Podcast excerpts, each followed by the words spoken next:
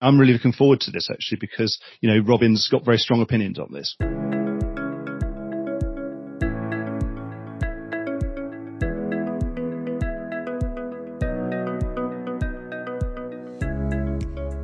Well, what's this? A midweek episode? Well, yes, we do have a special treat here for you. An interview with my fellow Instech London partner, Robin Merttens, with guest host Mark Geoghegan. Now, Mark, for those that don't know him, was previously editor of Insurance Insider and today is the producer and host of the Voice of Insurance podcast. I'm Matthew Grant, the other partner at Instech London, and your usual host for our podcast series. Now, electronic placing platforms are ubiquitous today in most industries, but in insurance, they've been slow to catch on, particularly in wholesale and specialty markets like London.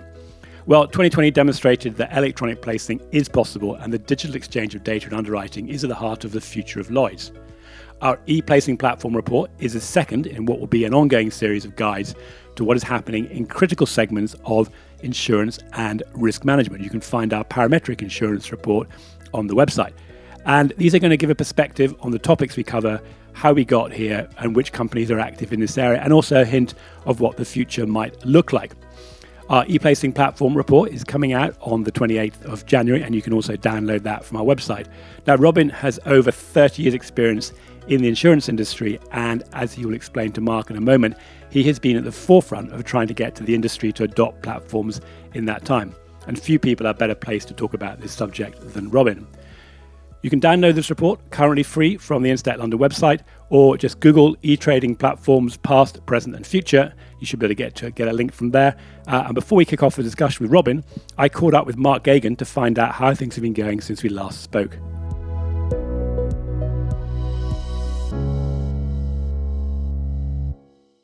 Mark, it's um, fantastic to have you as a guest interviewer for Robin. Well, first of all, it lets me off the hook, but also you uh, ask some great questions. And uh, so thank you for uh, thank you for agreeing to take this on. No problem at all. It was just it's nice to get back into our collaboration because you know we, I've I've done lots of things with you before. We move in similar circles, but you obviously you're so focused on technology, and I'm much more sort of a generalist about insurance in general. You are going to be a great advocate as the industry moves towards technology with some of your old friends out there. I was a broker back in the dim and distant past, and you know, I actually trialed in 1994 a broking system that was ambitiously called Broker 2000. and uh, I've been looking forward to electronic placing ever since, you know, and, and okay, as it happened in the last four or five years, but it certainly didn't happen by the year 2000, I can tell you that. I last spoke to you on September 2019. You were editor of Insurance Insider then, and then since then you set up Voice of Insurance, which seems to be doing really well. But I'd uh, just be good to hear it in your own words how that's been going yeah, I've done 64 podcasts in the last year, and I'm just really glad that I'm being able to make a living doing this. I've got the confidence now that I'll definitely be here this time next year. And so I'm really, really glad to also to be able to get back into doing something with you guys because you know, you've been really helpful to me. Uh, you showed me a lot of, you pioneered the way in insurance podcasting, I think, and, and you've been very, you were very helpful, gave me lots of top tips about how to get it started. So I'm really looking forward to having a, another bit of banter with uh, uh, Mr. Merttens because he's he's got he's such a great character, and uh, I'm sure we're going to really get stuck into something which is really, of course, his chosen specialist subject. Well, Mark, I'm going to get out of the way now and let you point your uh, journalist investigation and questions at Robin, and I'm really looking forward to hearing the results. So thank you very much, and look forward to hopefully seeing you face to face at some of our events again when we get back together uh, later in uh, in the year. We're all being, being optimistic about something happening. Oh, I can't wait. Excellent. Thank you very much. Robin, your e-trading platform report is brilliant and obviously it must be read in conjunction with this podcast. There are so many themes that's come through and that's what the podcast is going to be all about. We're going to be talking through the main themes that have come out of this report. But I think it's really important that you set the scene. What do you think really needs to happen in the industry? Thank you for firstly for, for flattering me and for agreeing to be our guest host. I appreciate the compliments.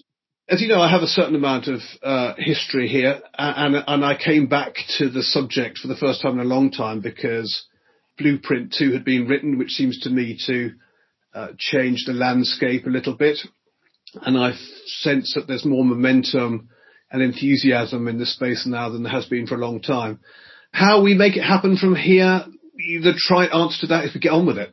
If you're me and you've been in and around the space for 20 years, you kind of look at it and you think to yourself, we haven't really achieved a lot in that time. And we will never get a better chance to push this over the line than we have right now, partly because of COVID and, and creating the kind of burning platform, partly because there's good technology out there, partly because the industry really needs it. When we're looking at this end goal, we're talking about an e-trading platform. Is that just digitizing everything that we've already done? The, the way that we already work? You have read the report. That's a really good question. This is one of the great entrepreneurs, in innovators' dilemmas. This, I regret to say that what we're doing is we're simply digitizing what we have now, and there's a very good reason for that, which is that's how you have to drive adoption. So I think if you were to push the boundaries too far right now, you would lose hearts and minds because what they want to see and what they believe is needed is a digital equivalent uh, of what you say. So, so think slips, think quotes, think. And uh, in the wider world, in the 20 years where we've been thinking about this, the way that digital works has moved on, and there are now digital models which are not the equivalent of what we did before, and which are going to uh, come along and uh, make our lives quite difficult. So, so, I think for us it's a balance. You know, it's about driving adoption, but we can't lose sight of the fact that there is a broader landscape there that we have to play into. We can't, we can't ignore it.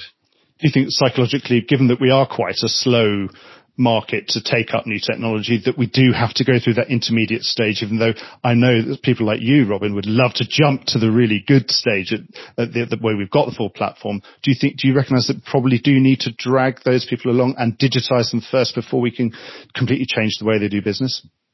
Oh no, for sure. I know I'm prone to be critical, uh, but, but, but I've, I've had first-hand experience of how difficult it is to drive uh, adoption. And, and I had business analysts, you know, even, you know, in 2001, 2, 3 come to me say, why do they do it this funny way? Why don't they do it like this? And why don't they do it like that? And we would say, no, keep it like it is. That's what we have to do because otherwise we can't get the users kind of aligned with, with what we're trying to achieve. So I, I do think we need the, the intermediate phase. Um, and, and what intrigues me about the opportunities now is that I think the Whitespace and PPL do the digital equivalent thing really well. And then there are new platforms out there that are really starting to push the boundaries with fundamentally different ways of pricing, with using auction technology, you know, providing user experiences that are uh, different from simply moving slips around in PDF. And I think that what Blueprint 2 does is open up uh, this to kind of private enterprise and say, look, let there naturally be winners and losers, and let's see the propositions that are the best and that the users really want to adopt, you know, fight it out. So we've got an end goal and we've got a rough idea that we might have to have an intermediate way of getting there. What are the main issues we're going to face as we go along this journey? Several. And the really intriguing thing about writing these reports is that what you stumble across isn't necessarily what you anticipated you were going to write about when the when the when the report started. Um, it seemed to me that there are probably three really big issues, and the first and the most important that we spent some time on in the report was this issue of data standards. We're simply not getting the benefits that we could achieve through e-trading because we don't have a connected technology universe. It's a long time ago that you and I were talking about straight through processing and straight through processing in other industries doesn't even get talked about anymore because everything is straight through because they, they live in a truly connected, digitally agile world. We haven't even achieved straight through processing because it's very rare that we can get two systems to talk to each other. And until we can do that a lot better, then the benefits of e-trading are always suboptimal so that would seem to me the biggest thing to work on. And I, and I look at that and think, you know, we, we haven't yet got all the answers and perhaps you and I can talk about this in a, in a, in a little while further on because it needs more detail. But the absence of connectivity and standards is a, is a big issue. The influence and control that the brokers still maintain over speed of progress and the liquidity is uh, overwhelming. So I use in the report the word kingmaker. If Marsh and Aon want to do this, it, it happens pretty quickly. In the absence of their clear direction, it's a lot more difficult and, and the brokers are going to have to kind of grapple with that. And, and then the, you know, the last point is the point we've just discussed. How far do you push this? How innovative do you want to be? What's the dilemma between pushing for the optimal benefit and losing the users such that you can't drive adoption in the first place? Well, great. So we've got brokers, standards, and then how far and how fast you want to go. Let's, let's go with the brokers first. One of the big things with them has always been this fear of being disintermediated, being cut out of deals because of technology connecting their clients directly to insurers. How do we get them on board and how do we stop them worrying about all of that? Oh, I wish I knew the answer and I bet the hierarchy at Lloyd's wish they knew the answer too. They have a natural defense against disintermediation, which arises because they have two different communities to serve. They look one way, they look to their left and they talk to their customers.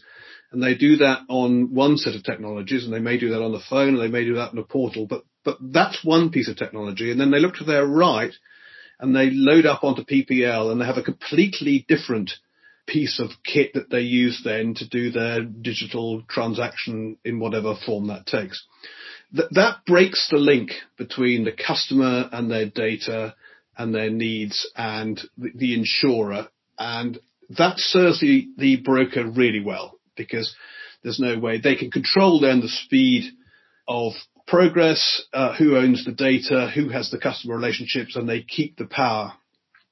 In this world that I'm talking about of true digital models, uh, they're, they're, driven by ecosystems in which all parties play on the same platform. And, and, that creates this direct link between the customer and the insurer, you know, the source of risk capital. And, and I can see that that's a threat, but it's also inevitably the end game. The brokers only meaningfully engage with this when they can get their heads around the requirement of their, at least on some classes of business, to be a complete rethink of their model and, and for them to look at the way they really add value and to stop thinking of the transaction as the way they really add value. That's what brings them to the party. I don't know how advanced they are in, in their thinking about that. I don't have access really, but, but I, I see their dilemma and I, uh, for those who lead those organizations, that's a, it's a tough one, but they really need to come up with some answers because they hold everyone else back. So it's really about their own value proposition and then being comfortable that they're actually adding a huge amount of value in lots of different ways. And it's really not about the transaction because well, certainly other intermediaries that have digitized don't make money out of the transaction anymore, like stockbroking, for example. I think the threat is hugely overdone. I don't see it as a threat. You know, in, in one way, it's an opportunity. They are so naturally the partner that should be providing risk advisory, risk management services. There's so much to be done, even in the digital world, in, in the kind of product engineering, the product building. There's so much for them to do that adds value that, that this sort of preoccupation with the transaction is, is the thing that they need to get over. And I think they know that. I'm not telling anyone anything they don't know. It's just, you know, when they do it. Um, one of the other things about brokers, and certainly mentioned in your report, is certainly the larger ones, often they have their own proprietary platforms that they're using themselves. So how do we get them onto a platform when, you know, they're going to keep wanting to get you to use their one? Yeah, it's a really good question. I mean, I touched in the report about the history uh, of, of, platforms and, and there are certain themes that come and go and one of them is, is sort of proprietary platforms and this idea that if you have standards, then then it's easy to kind of create a network and everybody can play on their own technology and it all joins up neatly in the middle. It simply hasn't worked. There are a lot of proprietary platforms. They were all dusted down during kind of COVID and when Lloyd's closed and, and they gave, you know, some brokers with some class of business the ability to move seamlessly into a, a digital paradigm my sense of that is that Marsh or Aon, if they built a proprietary platform, there's no way that any carrier could turn it down. It's a model that, that, that they could make work. I think if you're smaller than Aon or Marsh, I think the proprietary platforms are really difficult to get going because they create such a dilemma for the insurers as to how many platforms are they going to have to integrate with, how many are they going to have to learn, how many are they going to have to kind of include in in their business, and I think it's much more difficult. But but Marsh and Aon, they could do it. You know, will they? Uh, I don't think either of them have the appetite to kind of bet the shop on technology building. I'm sure that if they could find the answer to their prayers in in externally owned technology, they would rather go that route. So I think this brings us neatly onto onto common standards. It seems to be going back to everything. For one, with common standards, we've already had ACORD for about 20 plus years Does this model work or do we going to have to look at other industries and other sectors and see what they've really done with this? I would assume that, that ACORD has got all these standards and we should just adopt them. Is that right? Or, we, or am I going, barking up the wrong tree here, Robin? I'm not sure I didn't sort of think along similar lines when I started out. Uh, and I had to take some smart counsel around this area because the more I looked at it, the more I uh, was uncertain of my ground. But I think that where we've got to is that, the technology that wins the day is, is REST, RESTful APIs. Uh, every other industry is building APIs. All the big tech companies are assuming and work with APIs. So if that's the route we go, and you know, slightly belatedly, the tech that we all work with in Lloyd's and in the commercial specialty world is starting to put those put APIs in on all key services. So, so we're starting to get the framework. If, if we go that route, then you know, I'm not sure that ACORD have all the answers, and they're very much a data standards organization, and they work to a private membership model. And if you are a member, you get access to the standards. Fair enough. In the world I'm talking about, the people you're going to work with, the number of data sources, counterparties that will uh, join our digital world involves lots of people who are not likely to be members of, of ACORD. And I think it needs a kind of a GitHub type model that works more to kind of open source type mentality, which is I have my way of integrating. I'm happy to share it with everybody. I've put it in the public registry. Anyone can view it. You know, I see it as a, as a way of, of, of, of helping people engage with and adopt my technology. So I'm not going to be kind of all secretive about it. But that, that mentality we don't have and we don't have the resources Uh, and we don't yet sort of have a much of a framework around which we could start to drive this much needed connectivity. That really worries me.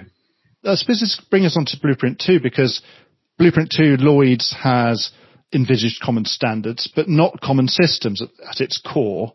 So for one, I presume they should be applauded for that foresight. But do you think this could be the way of, of bringing this open source, um, more modern way of doing things where you give away your IP to make sure that people use it to sort of give something away to get something bigger in return? Do you think this could be the place where this, this GitHub of, of insurance uh, technology is fostered? Yeah, I do. I think possibly Lloyds have a really big role to play there. So, so firstly, yes, I do applaud them for the decision to withdraw from building their own technology and encouraging private enterprise.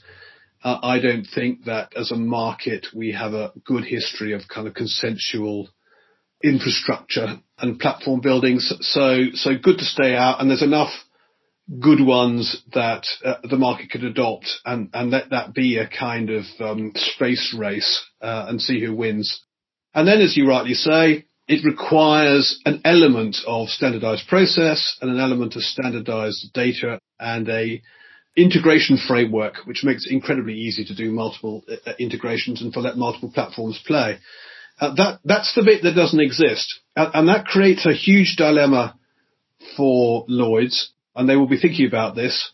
How do you bring that about? In other words, I can't help thinking you're having more committee meetings again because it has to be done consensually. You, you simply can't impose standards on people if they won't adopt them. So, so that has to have an element of consensus.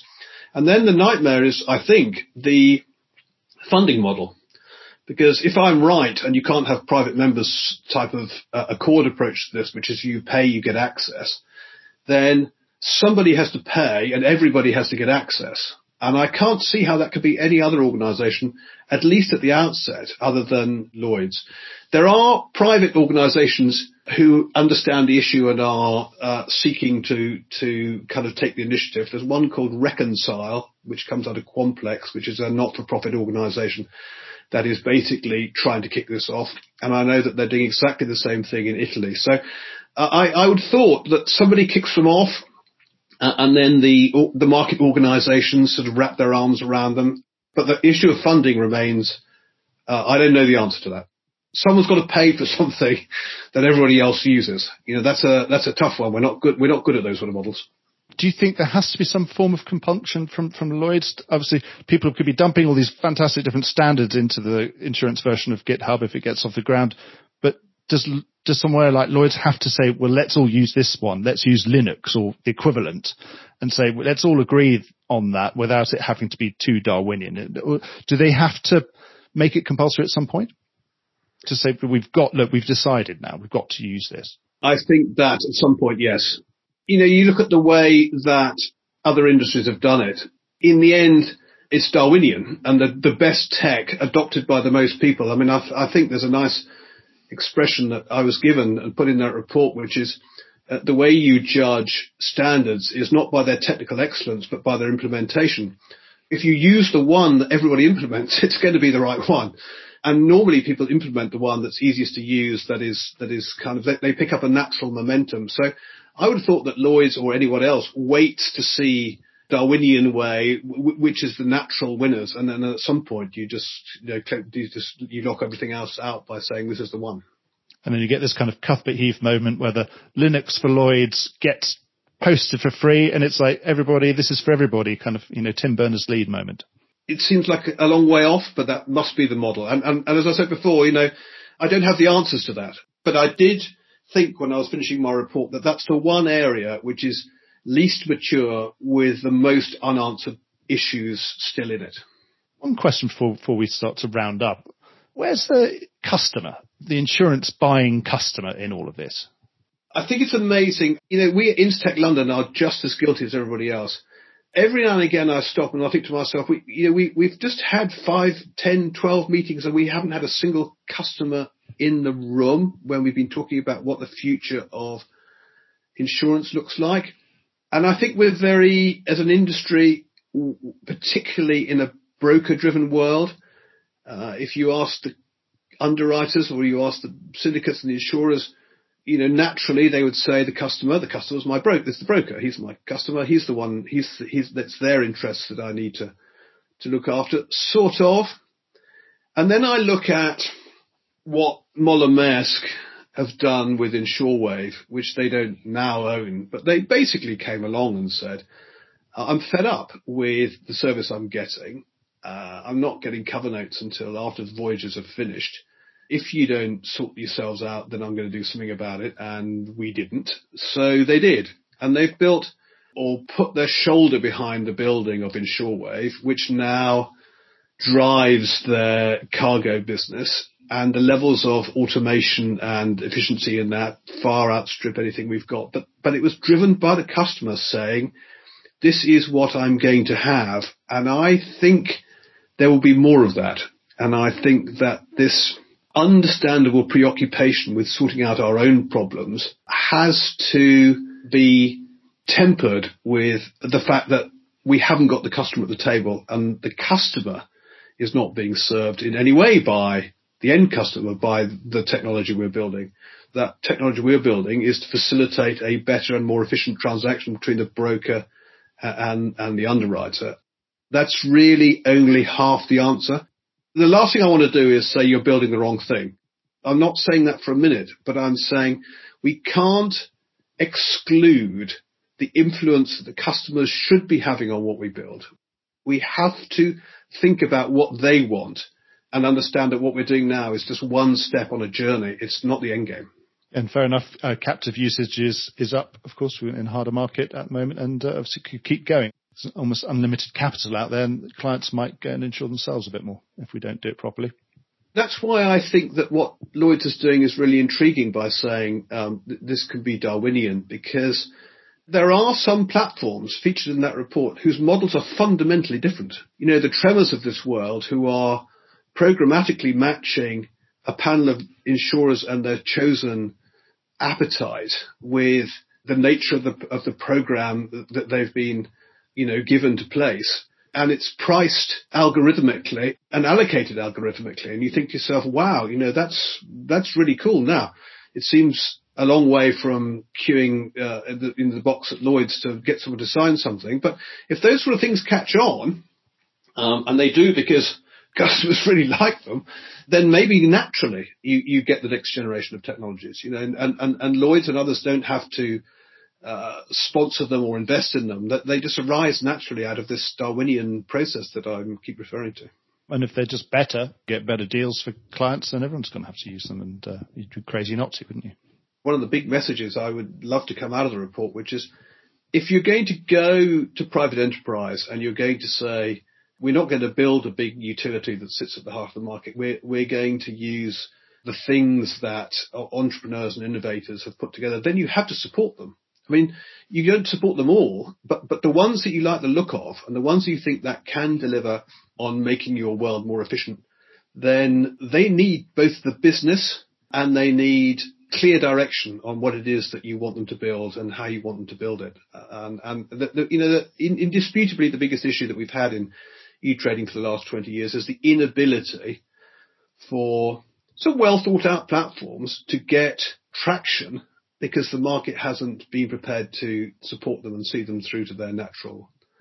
Uh, you know, and, and, and, and you know, uh, the, the, best example I would use of that in the report, B3I, is an industry consortium. It's got 20 really smart insurance companies in it. It's built what looks to me to be groundbreaking technology, which would automate many parts of what we do, but it has absolutely no traction that, that I can see. And how it wins that traction, you know, I don't know. So, so this, this dilemma between building the best technology and getting, getting access to the transaction, most of which is owned, as we know, by the brokers, that still remains, uh, you know, who wins? Who, what, what is it that the brokers will place their bets on? So it's the classic dilemma between the solution looking for a problem to fix and getting that real engagement to say, tell me what your problem is and then I will fix it. And then you'll use it. I wasn't one of those who leapt on the kind of blockchain uh, distributed ledger technology. You know, I, I saw it had a role, but it seemed to me to be exactly in the category you've just defined. It was a, a technology looking for a problem to solve. Well, now it has solved a couple of, you know, big problems and Insurwave has validated the use of DLT to um, provide a very efficient liquid platform for doing cargo and soon to be, it's going to soon do vaccines. So it's found its problem to solve. And now I, you know, I would imagine it goes on from strength to strength. Given your long perspective in this, uh, trying to solve this problem for the industry from you know, a couple of decades, how optimistic are you that we're really going to get things right this time? I'm an eternal optimist. I wouldn't be doing the same thing I was doing 20 years ago if I didn't believe it was just round the corner. I do believe we'll get it right this time. I think the things that uh, are different, the influence of the analog era is waning. I think that's just a simple matter of 20 years on. The, the, the, the age of the workforce is slightly different. I think leadership is better and needs it more. So if you look at Lloyd's, the messages are very clear. We, we, are, we are going to do this. And I think that there's a powerful way of, we're not messing around. It's not optional. This is what we have to do. And for the good of the whole market, we're going to, we're going to achieve it. And I think, you know, temporarily uh, rates may be on the increase and that may temper enthusiasm for a while. But fundamentally as an industry, we, we have to have it. I mean, we're running at so inefficiently and at, at a cost base that is long-term non-sustainable that um, you know we may not be solving anyone else's problems, but we probably need it now. Really, really need it to solve our own problems. That's always the the very best motivation for for getting these things over the line this time. I don't want to overdo the effect of COVID nineteen, but it has given an, a kind of natural acceleration to this, uh, and particularly to the gloom and doom merchants who used to have to try and persuade me that I didn't understand the unique dynamics of the London market because it was always, it had to be face to face.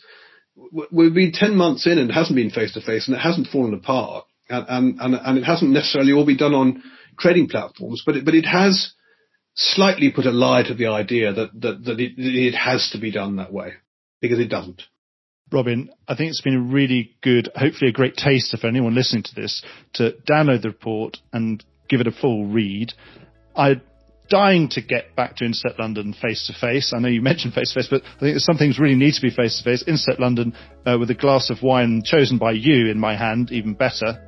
Uh, but thanks so much for the time. Yeah, and I commend everybody to read this report. It's really, really fascinating and written by someone who really knows what they're talking about. Thank you so much, Robin.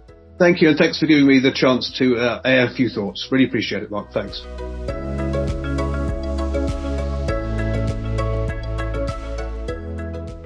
Well, there you go. Never a dull moment on the Instex London podcast, and many thanks to Mark for picking up the microphone this week. Look out for the report on the website, uh, and you can also see Robin's panel discussion where we're going to be launching the report. Links to that in the website as well.